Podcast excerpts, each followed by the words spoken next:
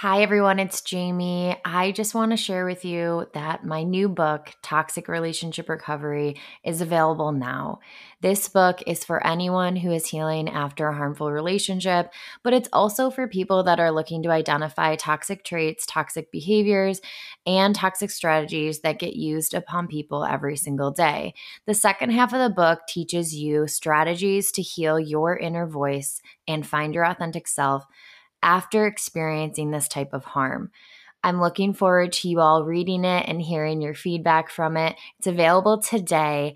Find Toxic Relationship Recovery wherever you buy books. Another day is here, and you're ready for it. What to wear? Check. Breakfast, lunch, and dinner? Check. Planning for what's next and how to save for it? That's where Bank of America can help. For your financial to-dos, Bank of America has experts ready to help get you closer to your goals. Get started at one of our local financial centers or twenty-four seven in our mobile banking app. Find a location near you at bankofamerica.com slash talk to us. What would you like the power to do? Mobile banking requires downloading the app and is only available for select devices. Message and data rates may apply. Bank of America N A, member F D I C.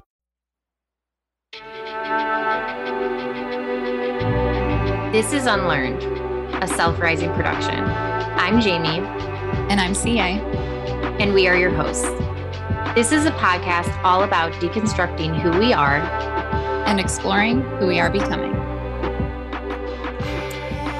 Hi. Hi. Welcome. Stop being so cringe.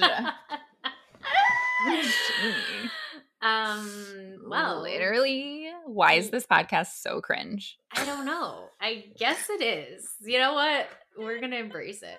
Um, no, you know what? This actually, it's true. I actually bet you anything. There probably are people that look at us and they're like, cringe.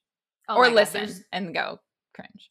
See, there's no doubt in my mind. There are times where like the reason I didn't start this podcast is I was like, if I'm not absolutely perfect, someone's going to be like, um... that's so awkward. Oh my God, your audio isn't perfect. Oh my God, you had a filler word. Oh my God. I'd be like, you know what? I'm never going to do anything if I'm worried about people thinking I'm cringe. So right. Here we are. It's true. Um, so that's here actually- we are being cringe. And that is the topic for today. We actually want to talk about what the heck is the deal with the experience of cringe, why we feel it, why... and what we can learn from it. Mm-hmm. Mm-hmm. Does this make you feel weird? Does awkward dancing sure. make you feel weird? No, not at all. But there are things that do make me feel cringe. I am not immune to cringe. And so mm. this is this is what we're going to explore today. And I'm actually looking forward to it. So I'm going to tell a little story. I was saying this to Jamie off air. This is kind of what inspired this episode, actually. Was I have a teenage daughter. Yup, I can officially say that now, and that is shut up crazy to say. Yup, um, I have a teenage daughter, and so you can imagine how many times a day I make her cringe. It's almost infinite. But there was a particular experience just yesterday that was like it really just highlighted this this topic for me, and it just illuminated it in such a poignant way that I was like, we gotta talk about this on the podcast. So we are getting a new kitten tomorrow. I'm so excited. Yay. Cannot wait. Um, I will be starting a Catstagram page for her. So anyway, just keep your ears peeled for that news because I know you all care very much about that. Um, but here's the deal. So we don't have a name for her yet. And we've been going around and around and around. There are six people in my family, so there is a lot of opinions. Um, so last night, I pulled out a whiteboard in the family room, and I was like, all right, guys, let's do this. And I start setting up a literal bracket, like a March Madness bracket, and like writing all the names out. And I'm like, let's just like, we're going to hash it out. We're going to like debate, you know, like Lily versus li- versus Honey, which name wins, Lulu, you know, and like and narrow it down. So, yep. So we start we start getting into it a little bit, and like everybody's having fun with it until like maybe about two minutes in, and my teenage daughter stands up and she goes, "Mom, you are being so cringe right now. I literally cannot be here anymore." And Not kidding. She left the room and never came back because she could not handle how cringy I was being by like running this kitten name bracket event. And so she You're left. Like, no, wait, hold on. Pause. This is like all the fantasy teams are forming, by the way. I'm sad. I should have joined a fantasy team. I, I like, if anyone has one, I want to join one. Okay. I think it's over. I think I was supposed to already join one, but it's like fantasy football, like the fantasy thing where everyone has to gather together. I remember being like, wow, we're taking this really seriously. And everyone had to like schedule the event. But you do. You yes. have to schedule the event. And you go, dude, this is a made up game for football enjoyers. And I had to like schedule right. it. And I go, that's what it's feeling like, because right around the time everyone's doing their football, fantasy football league. And I go, listen, you pulled out the whiteboard like yep. fantasy football style or March Madness style. And of yep. course she's like registering that, but yeah. And I, and I was super into it. She's, you know, her, her analysis of how into it I was is correct. It was so fun. I was like, this is hilarious. Like I love taking things that are kind of insignificant and making them so yes. significant. The, yes. the naming of a kitten could be the simplest thing ever, but I'm like, why not make it epic? It will be a memory for the other. They're going to be like, that was so hilarious. For sure. Like, mom is so For busy. Sure.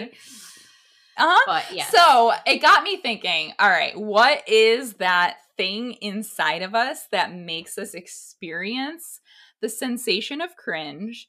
And for her specifically in that moment, like the tension of that feeling was so intense for her that she could not even like like endure it. And she had to remove herself from that experience. So we were talking about like, it's, you know, we could call it secondhand embarrassment. When we were growing up, Jamie, we just used the word awkward. Um, like, oh God, awkward. Like you're being, you're being so awkward, right? Like I can't awkward. But what, what really is it that's happening internally when we experience that? And so I had to like, kind of like put myself, all right, when's the last time I remember feeling the sensation of cringe, like witnessing something that made me go like, ooh, that is really difficult to watch. And that makes me feel so cringe. And why did I feel that way? And so this is when I discovered it had, it's attached to like internalized feelings of shame. And the example that I was using for myself, I couldn't think of a specific one, but like most of the time when I feel the feeling of cringe, it has to do with like observing an awkward social interaction of two people and like either one of them or both of them is like really missing a lot of social cues and they're just like saying things super out of pocket and they're just like missing the other person's like body language or subtle hints or whatever it is. And then like just being really like off socially. That makes me feel cringe when I witness that. And then I had to analyze why specifically. Makes perfect sense for me because I, growing up as an undiagnosed neurodivergent person, that is such a huge source of so much of my like social trauma and pain and, and like, like issues that I had growing up is missing social cues and getting made fun of for it and not understanding what's the meaning of something that somebody said to me or like thinking it was this, but it was something else. And so I like hyper focused on that and like learned so much about human sociology and studied like inner, you know, like human dynamic and all of that. Like I studied, studied, studied humans and conversation tactics so that I didn't have, so I could try to preserve myself from that type of embarrassment. So when I see somebody else having that type of an interaction, I am immediately like internally transported to like being that person. And if it were me, I would be so embarrassed that I was missing that social cue or that I said something that was so off topic or whatever. And then like, I would want to just like run away and be like, oh my God, make this, make this stop. But I had to take it one step further because it's not just like, oh, watching somebody like struggle to learn a new skill of like how to socially interact. What really actually makes me feel cringe is when I'm witnessing somebody do that and they don't feel embarrassment. It would be one thing if I was like watching them be socially awkward and I could tell that the person was like embarrassed that they said something wrong. And then they were like, oh, like, ooh, sorry, I didn't mean to say that. that would be like, okay, I wouldn't feel cringe about that. I'd feel like, oh yeah, that's rough. I've been there, done that. I get that sensation of cringe when I watch somebody, let's just say the example of like, they said something totally like out of pocket, totally off topic. And then like people around them reacted in an awkward way. Like, why did they say that? But then the person just doubled down and didn't care. And they just owned it. And they were like, yeah, boom. And then they just like kept going with it. And they just totally missed the fact that what they said was like not supposed to be like said, or that nobody cares or whatever it is, right? And so they're just like owning it. They have no sense of embarrassment. That's when I feel cringe, because I'm like, you, in my mind, subconsciously, what's actually happening is I'm going, you should be feeling embarrassed right now, and you're not. So I literally am going to feel embarrassed for you. Mm-hmm. Mm-hmm. But here's the thing. So in the example you gave with your daughter, the uh, the situation where you were like fully in your power, you weren't going to feel embarrassed, right? And then I also think of another example, like when I was telling you in like our brainstorm session, uh, you know, when I watch people sing, I'm not a professional singer, but I'm a highly trained singer. I've sang my entire life, right? Uh, but I don't sing professionally. And because I'm highly trained and I've taken lessons and I've done a bunch of different things with music, I experience that embarrassment when I listen to people sing off key, and then like are it, they're unaffected by it. They're unaffected. They're like confidently singing off key, not to be ironic, not to be goofy, but confidently singing off key because they just like to sing, right?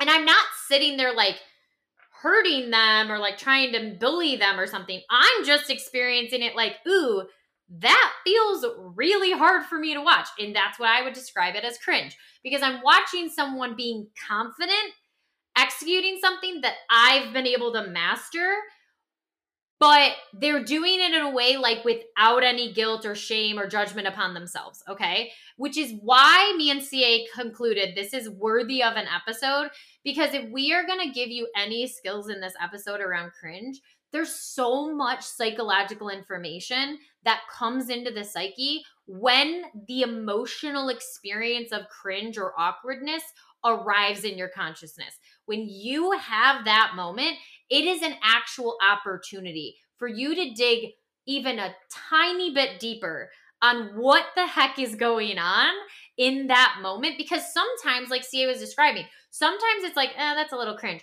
But sometimes it's visceral. It's almost as strong as my anger can become, or my sadness. Like, it can be a very intense emotion for me. And I sit there and I go, we've taught you in this in this podcast that emotions are informers. They they bring information to you. They bring a rich, abundant source of psychological information with them. And the severity can also bring a rich source of information about the magnitude of the emotional experience, right? So we can think, oh, if I'm feeling really cringe, right? What do we usually do? And this is this is fascinating to me. What we usually do is we shrug it. Right? We shrug it off because we're like, uh, whatever. I mean, we all kind of feel secondary embarrassment. Like, what do you mean? Like, that's just life, right? We don't pay that much attention to it. But until C A brought this to me, because C A was bringing up this topic to me, and we sat with it and brainstormed with it, I was like, you know what? This is really valid, because behind this, like behind the emotion is an entire source of skill development that we could talk about. And that's what we're going to be focusing on the episode. So right off the bat, okay, if we are talking about the initial experience of cringe, one of the things I want to clarify is that we're not talking about when someone does something like derogatory or um, bigoted or, you know, racist or something that's like, oh my God, that's so cringy. Like, why would you ever say that in public, right? But it's actually like a problematic statement that would actually create some dissonance in you, right? And in that case, I could even make the case it might not even be cringe. It's just horror. You're watching in horrific, like, disgust that they just said that out loud, okay? I don't think that's what we're defining as cringe here. I want to say for this episode, we're talking about that classic experience when you're on social media and you see someone doing something or dancing or doing something and you're like, ooh, a little cringy, right? Okay. That moment, if you're watching someone dancing, if you're watching someone singing, okay, this is why this is this radical call inward. Because take my example of singing, okay? That emotional experience happening inside of me that I'm labeling as cringe isn't happening to other people that are listening to that woman sing. Not everyone is feeling the same way I am. Some might be like, oh, it's a little off, but it's a cool song. I like it, actually. Cool. Good for her. Like, sing it, right? Very ambivalent, right? There's someone very ambivalent in the room. There's me who's like, oh, like I'm watching in horror, right? And then there are other people that are like, I don't sing that good either. So go off, girl. Like, I'm proud of you. Like, keep singing and sing until you get better. Great. I love it. You know, and they're like the, op- they're the opposite. They're like, do it more, like just keep yes. going, right? And so remember, if we have that big of a differential in the room, that means that everyone is relating to that person that is apparently causing cringe in a different way, which actually loops me back to C A. Let's go back into your scenario. Your children and your partner and, you know, everything. You're sitting in the room and everyone's experiencing that March Madness for the cat name in different ways. One yes. of them developmentally is like, this is fun. Maybe one of them is like, I'm bored. I'm not really interested. Maybe, you know, your youngest is like, uh, I don't care, mommy. I'm going to go play. And then your partner's like, oh, this is cool. Like, I like that you're making this fun. Right. And then you, because I know mm-hmm. you, I'm sure you're like, just call me cat namer number one, everyone. Listen to me. Like, you know, and you would yes. like embrace that energy fully. And yep. and that's why I wanted to loop it back to that scenario, because when you were talking about the cat thing, it's very clear that everyone was experiencing it in different ways. And then when you talked about the conversation that you were like, what is one of the most profound times I find it? Like, where can my brain like... Remember, the fact that you're recalling a moment like that tells your brain yeah. that like you have a very deep relationship with what's occurring. Yep. So like when you're watching people interact and they're missing social cues, what I was thinking, and of course I was agreeing and I was like, oh my God, yes, absolutely. Like the, the autism stuff and the spectrum stuff and like neurodivergency and stuff. But when I was thinking about it, I was like listening to you talk and I was like, wow, like really what cringe can teach us is that there's, okay, listen to this cool visual. If you, this is just a theoretical, okay? This is not like a actual therapeutic model teaching or something, okay? But yeah. if you just picture yourself as someone who carries all the versions of yourself with you, like every version of yourself, the one that didn't understand social cues, the one that does understand social cues, the one that did screw up, the one that didn't screw up, the one that has the skill, the one that doesn't have the skill, right? If we use that theoretical con- concept, all parts of me are s- existing within my psyche. That means that there are memories in my brain that I was engaging in those things unskillfully, okay? Which means if time is, ready, let's go really crazy. If time is illusion, the brain doesn't really know the difference. So it's kind of our job to say, hey, I know that version of me exists, that I didn't have that skill, but you're you're okay. Like it's okay to watch people learn how to engage socially. That's okay because I had to learn that. I needed to give myself grace, right? I needed to give myself grace. And so what I could do here, instead of like channeling more cringe energy, I could actually give that like energy, like a release and a grace and be like, she's probably learning. She's probably learning how to engage with people. And if she's not learning, that's okay. She's, and that that's another, there's another layer that's that I wanted step. to touch on. That's exactly, that that's layer, the next layer. Right. That, that layer right after like, she might be learning, right? Which was, which is very true. That like someone who's trying to sing might be learning how to sing. So of course, every fifth note might be a little off and that's okay. They're learning, right?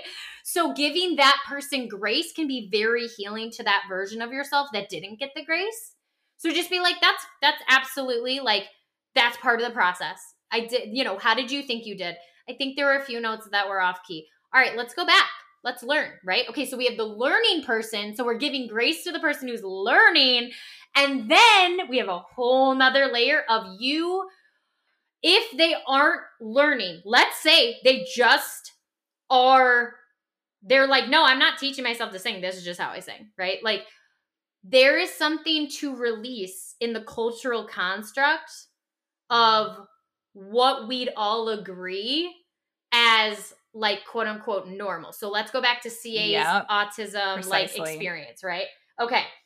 C A, watching someone not engage in a social norm. There's two different variants of thought here, okay? And I know you're like already on the train. There's two different thoughts though, C A. Think about that. You can go, well, she's learning the social cues, right? And to me, that is part of life that we kind of have to understand the social cues in order to kind of figure out if we're going to engage in them or not. Yet, that whole idea of like the two factors of like, she's either learning the social cues or it could be someone that you're watching unmasked that did learn the social cues and goes, I don't care don't, don't if care I anymore. Look weird. Yep. I don't care if I look weird. I don't care if I sing off key. I don't care if you misunderstand me. I don't care. And I don't mean like, this is why I was trying to clarify. The derogatory thing, if someone's being literally cruel in their conversation and everyone's cringing because they're like, oh my God, that girl, that girl's being so mean to that other person. That's not what we're talking about. We're talking about someone being like, um, I don't know, wearing, um, I don't know, like wearing of the wrong type of clothes for an event or something. Like you're at a beach and they're wearing like a coat, a trench coat or something. And it's like, why is that? Oh, that's so cringe. Like that person is just like not fitting into the beach attire. Like where's their sarong and where's their like, you know, where's their cute little overlay thing and whatever. And they're like, they don't want to wear the social norm at the beach. They don't want to wear a bathing suit. They don't want to wear their little beachy towel. They just want to wear an overcoat. I don't know. It's weird, but like, it's not weird, right? Because my brain goes, is it weird or is it a social construct? Well, it's really informative about like where our internalized understanding of like those norms and standards have like settled inside of us and just how much value we place on them. That's, that's what the like sensation of cringe and the level to which you feel it helps you gain information around because yeah. So, so it's like for the, the social norm thing and like conversational social norms, that was such a source of pain for me growing up that I have placed a very high value on how important it is to behave to a certain standard because that's what I decided to do growing up to help myself feel safer, more accepted, more whatever. And so that stuff got super internalized.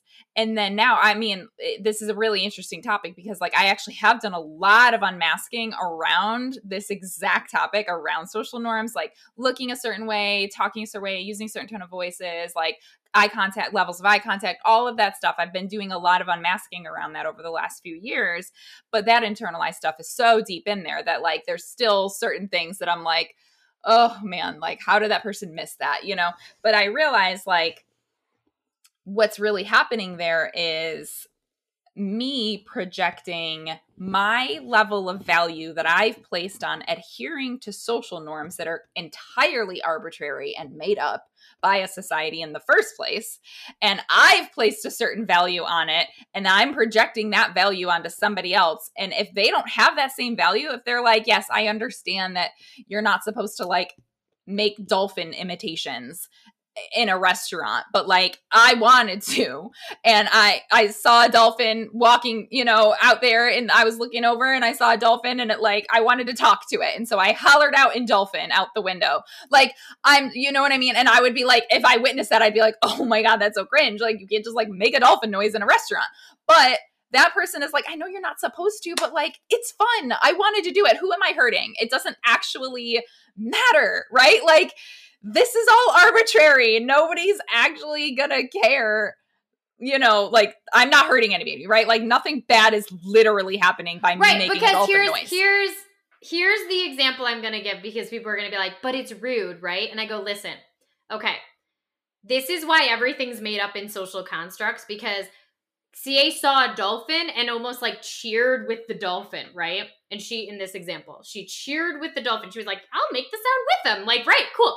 But if we were at a restaurant, and this has happened to me, if I'm at a sports restaurant and everyone's sitting down eating their food and there's a T V where there's an interjection of an event, like an entertainment event, and someone scores a football, like, you know, a touchdown, a football touchdown, someone scores a touchdown, um, someone scores a touchdown, that, that restaurant might erupt in like celebratory noise. Okay, because the cultural construct has been normed around football, I'm supposed to not think that's rude because someone, oh, I look over and I go, oh, they're watching football. Oh, they they get to cheer once in a while, right? And I go, C A watched a dolphin. She gets to cheer too, right? And it's that whole idea where people are like, well, there's these rules and constructs for a reason. And I sit there and go, everything's made up. Everything's made up. So when C A goes, I'm dropping the embarrassment that might come along with someone being like, why did she make that bird noise at the seagull? Like, what is she doing? And like, obviously there's a, there is a sense we're not doing all or nothing. We're not sitting there and saying C A gets to say that for an hour. She gets to squawk. She gets to squawk like a seagull for thirty minutes straight while everyone's enjoying her meal. No.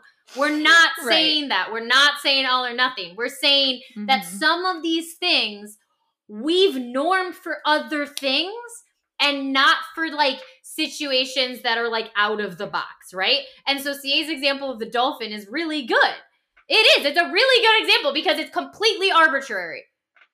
And I want to I want to actually now start getting into like a little bit of a meatier topic, because what I was saying to you off air is that for some reason I, and I could be off about this, but I feel as though I've noticed an increased amount of emphasis on cringiness and like avoiding being cringy. I feel like the like emphasis on that has increased over the past several years. I obviously would like my initial brain goes to, I think this has to do with like social media stuff and like our lives being so on display and people being able to hold up a camera at any time and record anything and post it for the world to see. So like, I feel like the emphasis around like being careful to not be cringy has increased significantly.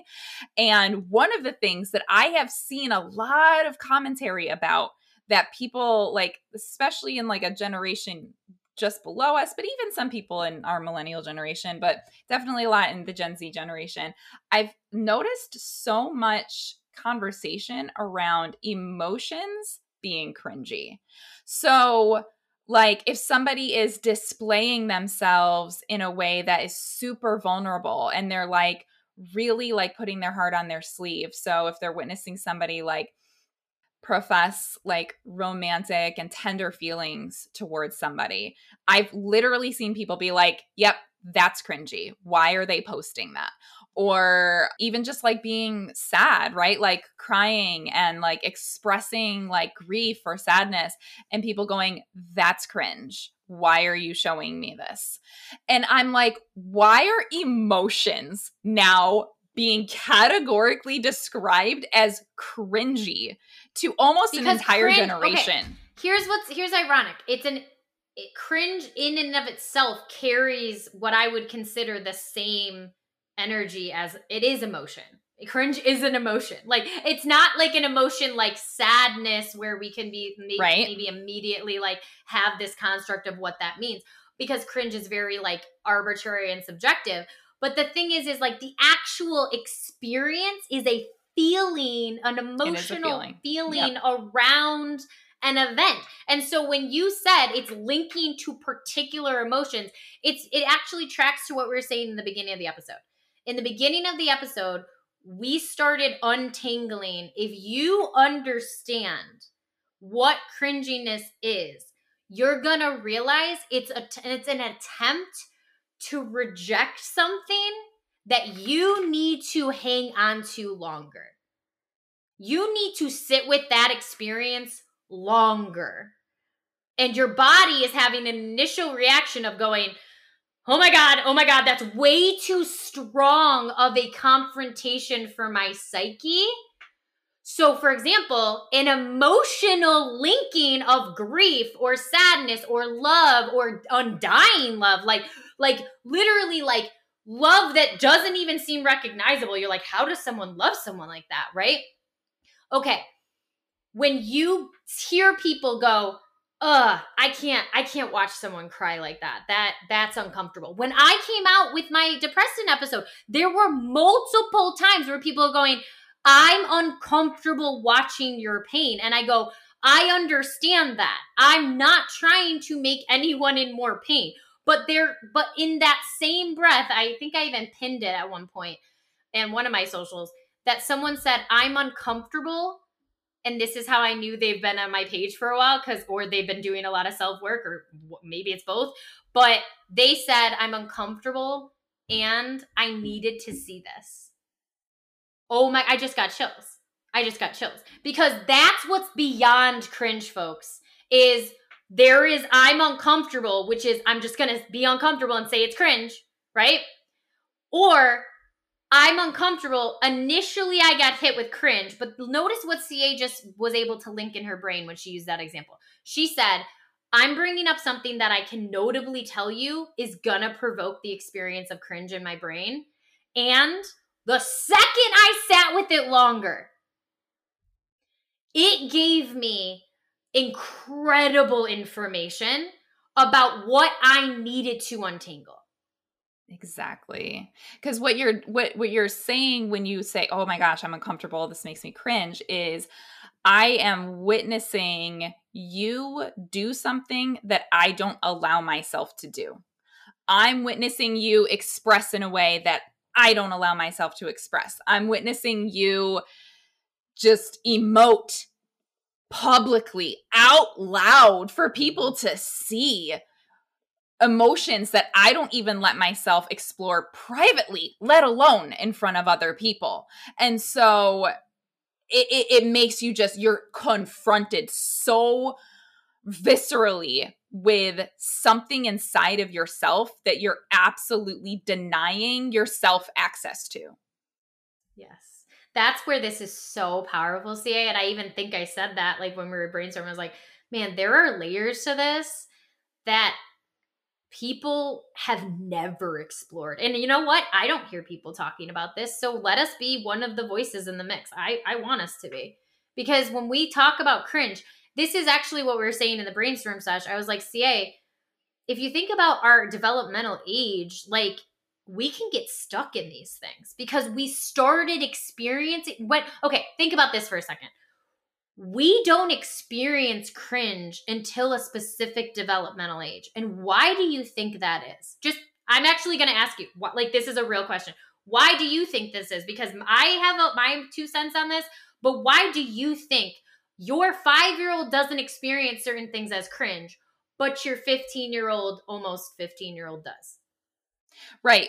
I do agree with you that it happens somewhere along the line developmentally in like social emotional development of the human person. You begin to realize that you're part of a group and you start to, there, I think I, there is somebody who's smarter than me would know like the actual age bracket for like when this typically happens. Oh my God, no, happens, I'm so bad. Believe me, I'm in this it, and I'm like, right, don't ask like, me about P and J. I, I had to memorize it.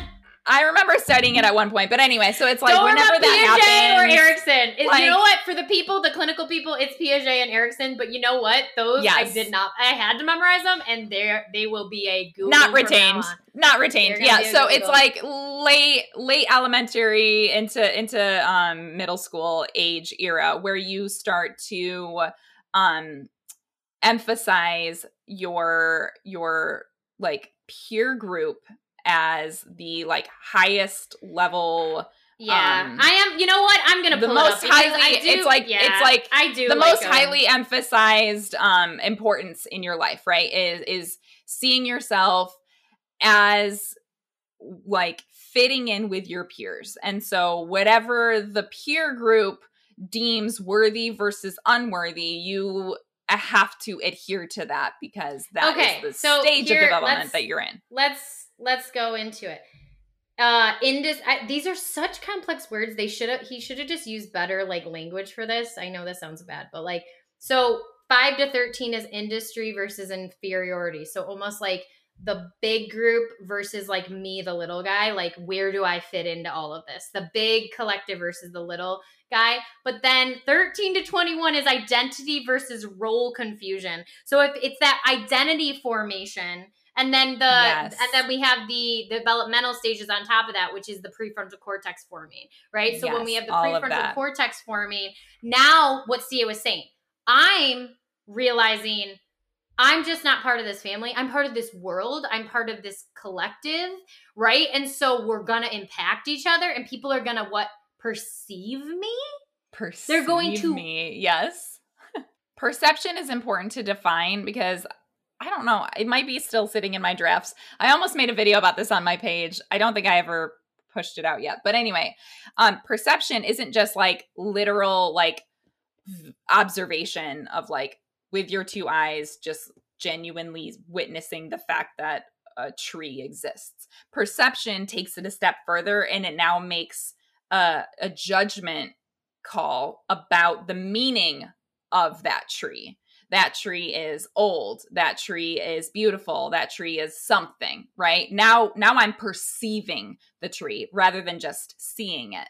And so we start to develop that sense of I am being perceived. It's not just people are literally looking at me, because my five-year-old knows when we're looking at her, and she's putting on a little silly little performance yeah, she's like, hey. in the, in the yeah. and there's zero shame because she has zero sense of, she's just not at that developmental stage yet, right? Like she can just do literally anything, be like waving wands around and singing and whatever. And it's great. And she's having a great time. Give it just a couple more years. And now that child knows that they are being perceived. perceived, that people are watching them and making decisions in their mind about how good their singing is, how beautiful their costume looks, how long they've been up there, and are people getting bored? Like they actually do now start to realize, oh, people are not just seeing me, they're making decisions and and judgments about what they're seeing. So that is where I think this sense of cringe starts to develop. Right. So when I was asking about developmentally, I think that's when we're trying to understand, what are we trying to understand? We're trying to understand how we fit in and how we are purposefully trying to not stand out. Because remember, in that stage of identity, it's really scary to be singled out, because when people, I, I when you get perceived, you know that there's a possibility that you could be attacked, or people could like say, this is why people like develop that strategy of like, just go into the back of the crowd. Like, don't like, don't get singled out. Like, don't, you know, because it's too scary too, right? It's really interesting though, when we think about how this plays out as adults, okay? Because we've been doing a lot of like child development, teenage development kind of thing. But when we think about adulthood, and this is what I was speaking to before, we can fully get stuck here. Like people think, oh, I, I'm, I'm beyond my teen years. And I go, but are you developmentally?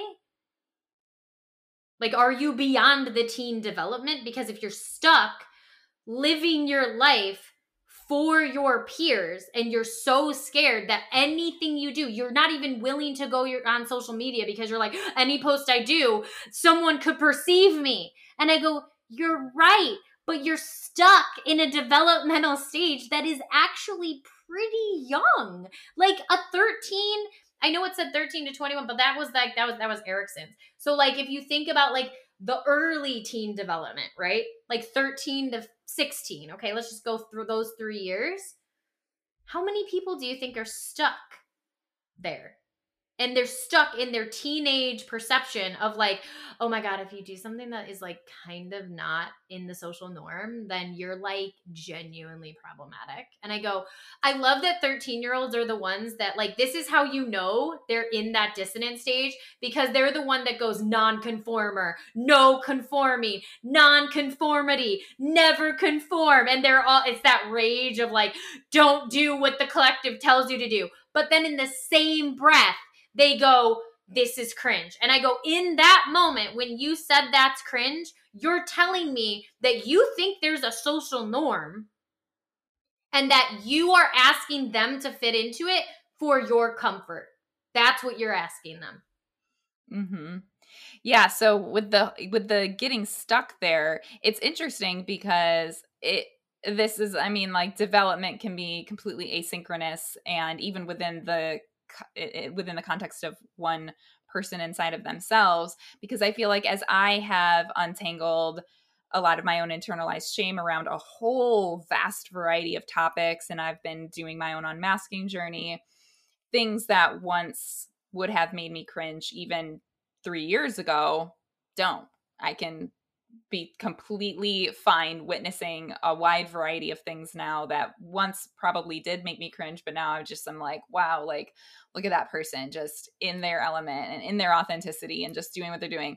And I can even make the honest statement of like, that's not for me. Like I probably wouldn't dress that way, or I probably wouldn't post myself singing a song off key, but it doesn't bother me that other people do. Like I don't have this feeling of like, almost like, how dare they? Like, how could you? What what was that comedian we were talking about? Like, aren't you embarrassed? Yeah, like, it was like Sebastian, that, whatever his name is. He's like, aren't you yeah. embarrassed?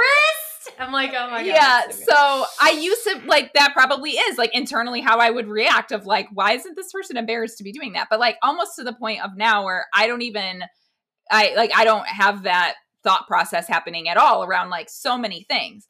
But the things that still have hung on, this is what we talk about with those like levels of like intensity. That's the stuff where you go, okay, so there's still some things in here that I have internalized shame around. And so when I witness another person it, it, just living their life and, and engaging with that in a way that I don't allow myself to engage in it, I'm still feeling that sensation of cringe. And so that's just that information part where you go, okay, why am I feeling this way about that? And where can I start to make some releases inside of myself and start to make some more spaciousness around this topic within my own self? And that doesn't necessarily mean that I have to start expressing in the exact same way that that person does. But internally, there's obviously stuff that is still very, there's a lot of tension in there that needs to be moved through. Right. I mean, so this is interesting because I was trying to figure out like, just for our listeners, like how much this is like, because this is part of the healing process, like hands down, this is absolutely part of the healing process, untangling, unlearning, all of the, un- or un- all of the healing processes that are involved. And then I was thinking about how much this links to our trauma recovery. And that's what I think you just spoke to, C A, is that when we're beyond just the frivolous, like, oh, this is a whiteboard in the living room. Like when we're beyond that and we're like, yeah, that's fine. Go off, mom. Like have fun, right? Do your thing, live your life. Cool. Right? When you're there, this is what I want. This is what I want the listeners to hear. Pay attention to the severity. Pay attention to how intense you're feeling that cringe or awkwardness or whatever you want to call it. And then when it's pretty profoundly strong, like as in you're like, you'd almost even say it out loud, like, oh my God, this is bad, you know? That to me is the sign of their, like what C A said, the whole wounded thing. So if I link that to trauma recovery, I was thinking to myself, I'm like, where do I actually, like, so I was trying to think of like, what was a recent experience that I felt a little cringy, okay? And I realized it was, there was this person I was talking to who was a performer, and they had this part of their act that was like a little bit sexual.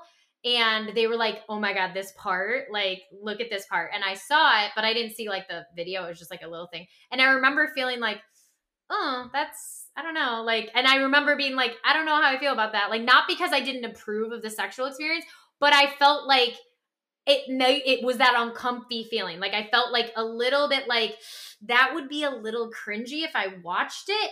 That's what I was thinking. And I go, wait, hold on. So this is what I mean by trauma recovery, because all of my religious trauma and my sexual trauma, like there's so much to that trauma that whenever there's a hint of like uncomfort, my brain is like, or discomfort, my brain is like,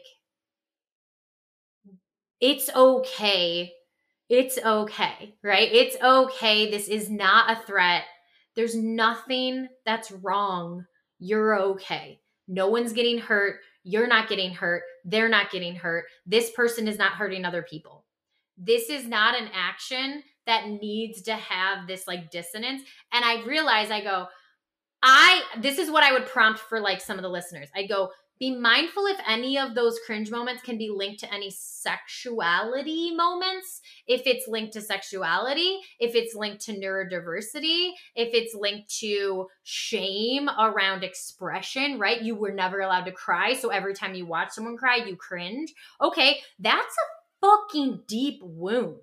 So if you're telling me every time I see someone get vulnerable on social media, I'm like, what the fuck is that person doing? I am cringing so hard for them. And my brain, want, I get a little sad for that response because I think that person is carrying a lot of wounds around emotional expression. And you know what? I can't really fix that. I can't do anything about that, right? But like this episode is what's we're trying to get the word out is like, folks, that is a call to action from the psyche. The psyche goes, hey, you're interpreting this as a bad thing. I'm not trying to, this is actually, I've said this a million times. The emotions that we interpret as a bad thing, don't, they literally aren't bad things. They, they are not right. bad. Okay. There's no so, like, bad emotion. Yeah. There isn't a bad emotion. So when someone goes, ugh, this cringe feeling feels bad. I go, okay. Right there, that's the invitation. The invitation is, this makes me feel weird. Okay. Your invitation is not weird. Shove it under the shelf or shove it under the blanket or whatever. It is not throw it away underneath something and never discover it again. It is your brain desperately knocking on the door of your psyche and saying, can you let us in and explore beyond this feeling? Because you keep feeling this way and none of us, are, we're not doing anything with this information. We just keep feeling this and it's never going away. And that's what I wanted to like loop back to. So C A, what you said, you actually outlined it really well. You shared with us that there was almost this like, this very fast slope down of like, I wasn't feeling cringy as an, and like not at all, right? You were saying you did feel it at times, but you noticed that the more you healed, the voice inside of you that said, you're allowed to feel this way. You're allowed to dance that way. You're allowed to be silly. You're allowed to be goofy. You're allowed to wear that. It's okay. Like you're okay to do those things. The more you did that, everybody else's variation of how they did that was getting untangled.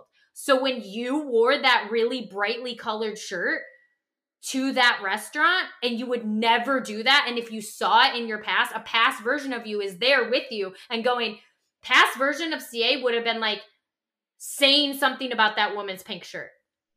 And they would have been like, that's way too loud. Read the room. Everyone in this restaurant is wearing neutral tones. She's wearing fluorescent pink. What the hell's her problem?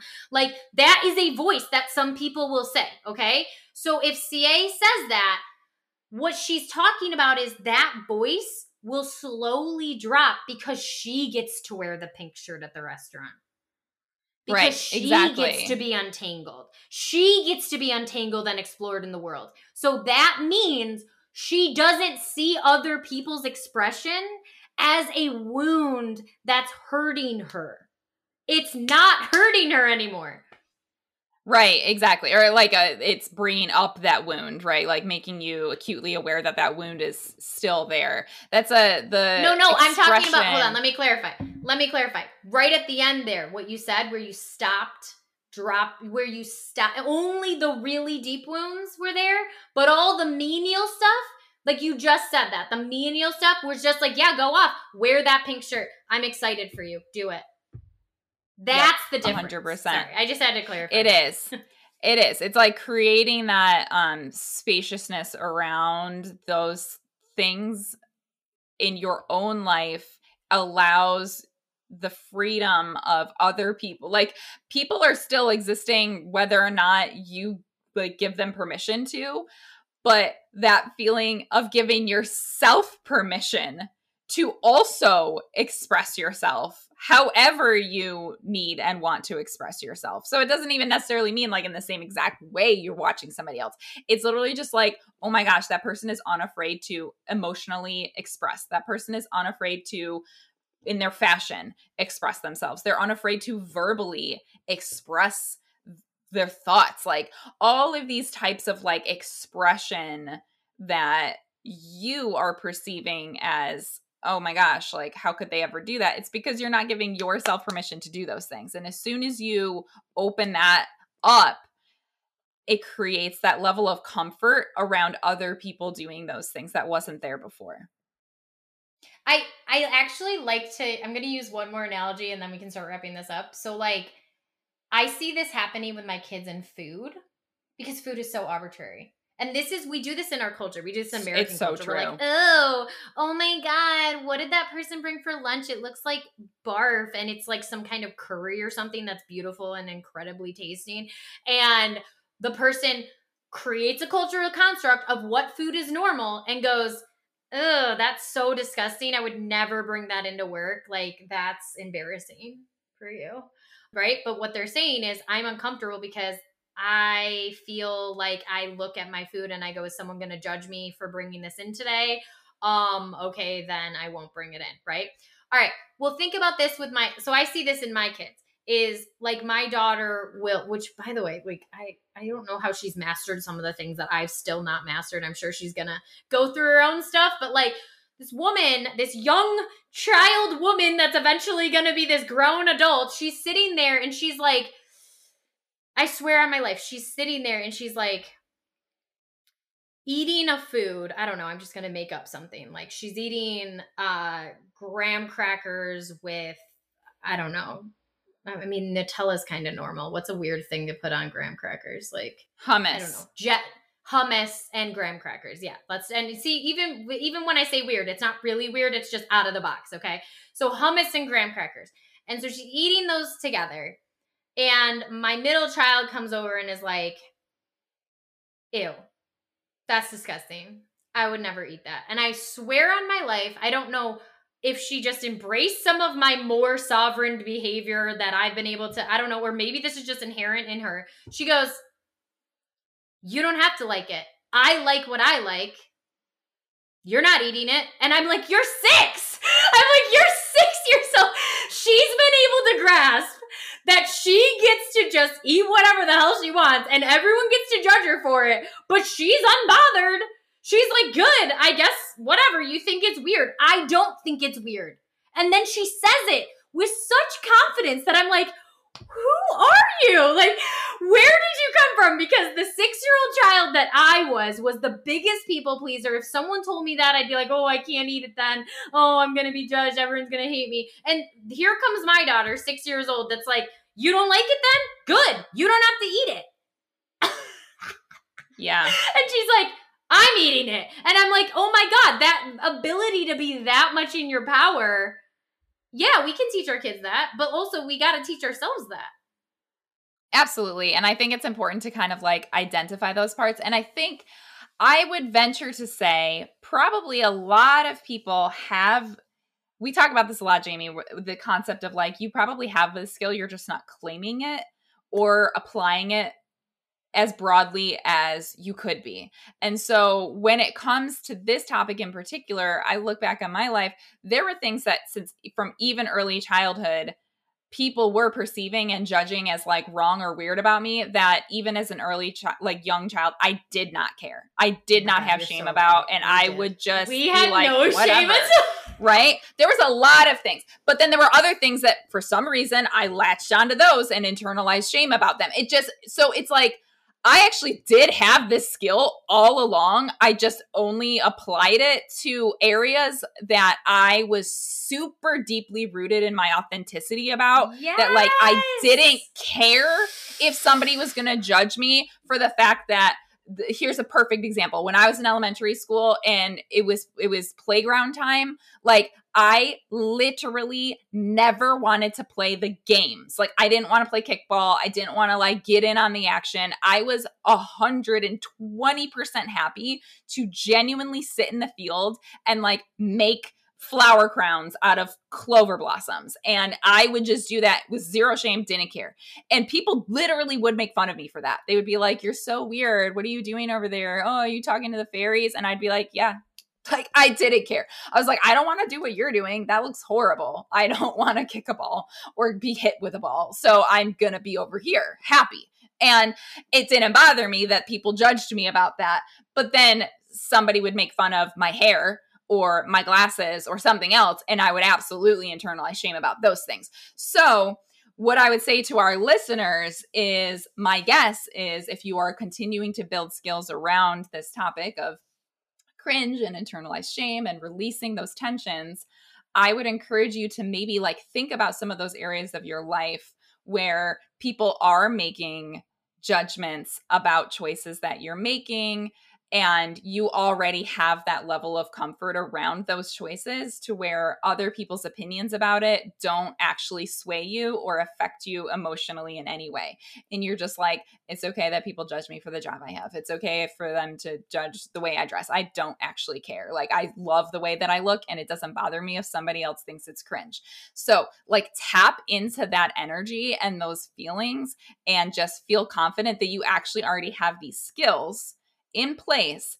And so really the only like bridge, the only gap that needs to be bridged is that everything we've talked about up to this point, right? So when you do get that feeling of cringe, to take those like moments of reflection to go, ooh, okay, what information am I getting from this? What shame do I have around this topic? What am I not allowing myself to express or like root into my own authenticity around this topic, that I'm watching this person do it, but I don't allow myself that. And then once you kind of like untangle some of that and release some of those tensions, feel confident in the fact that, guess what? That skill set to just embrace it and express it, you actually probably already have it, and you're applying it in other parts of your life. And now you get to start applying it here in this topic as well. I...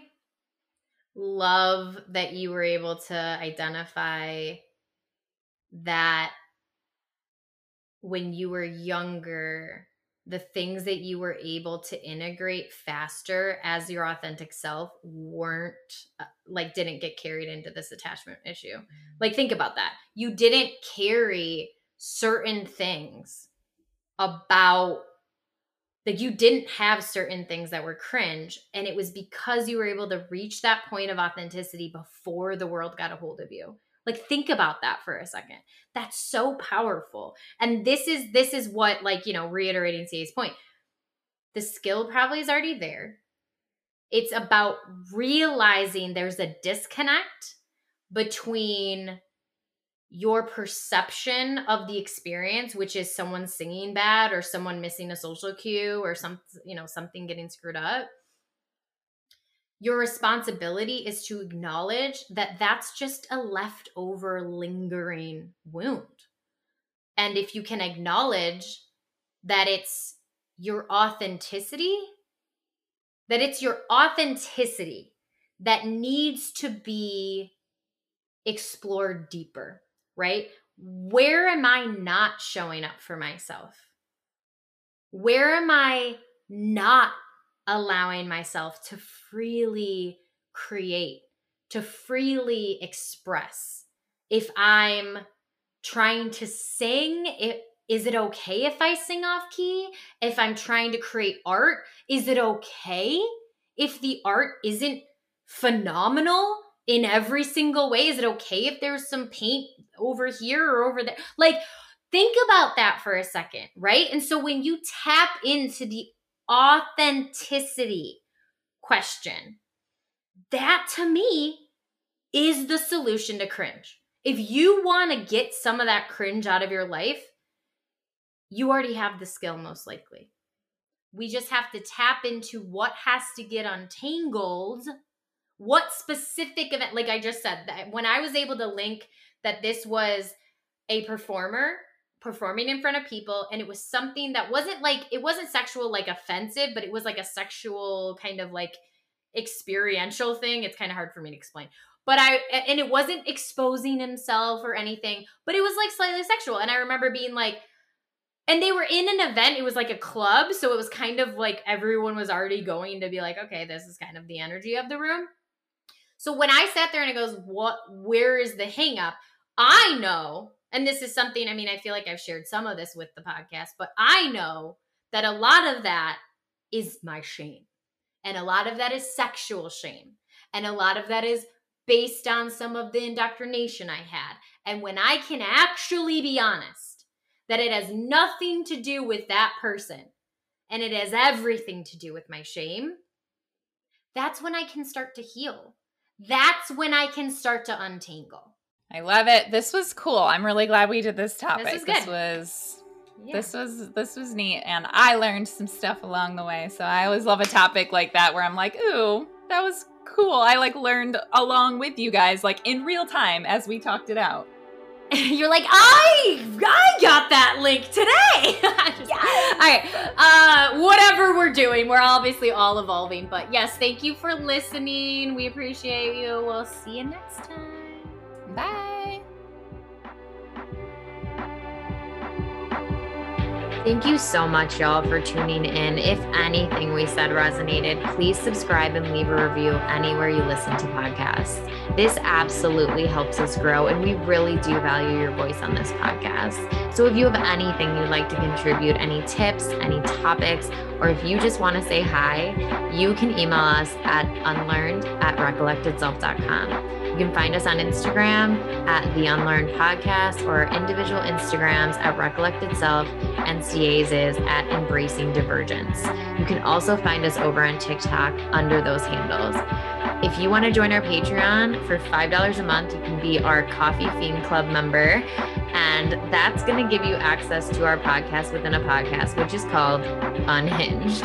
This is basically where we let loose, completely unedited. We are literally just shooting the breeze, having fun. You can see our full personalities, and it is a blast, honestly. It's pretty fun. So if you want to join us, you can find that at patreon dot com slash unlearned. And that's it. The last thing I want to tell you is I want you to be brave enough to fight for the person you want to become. And this is how we do the work.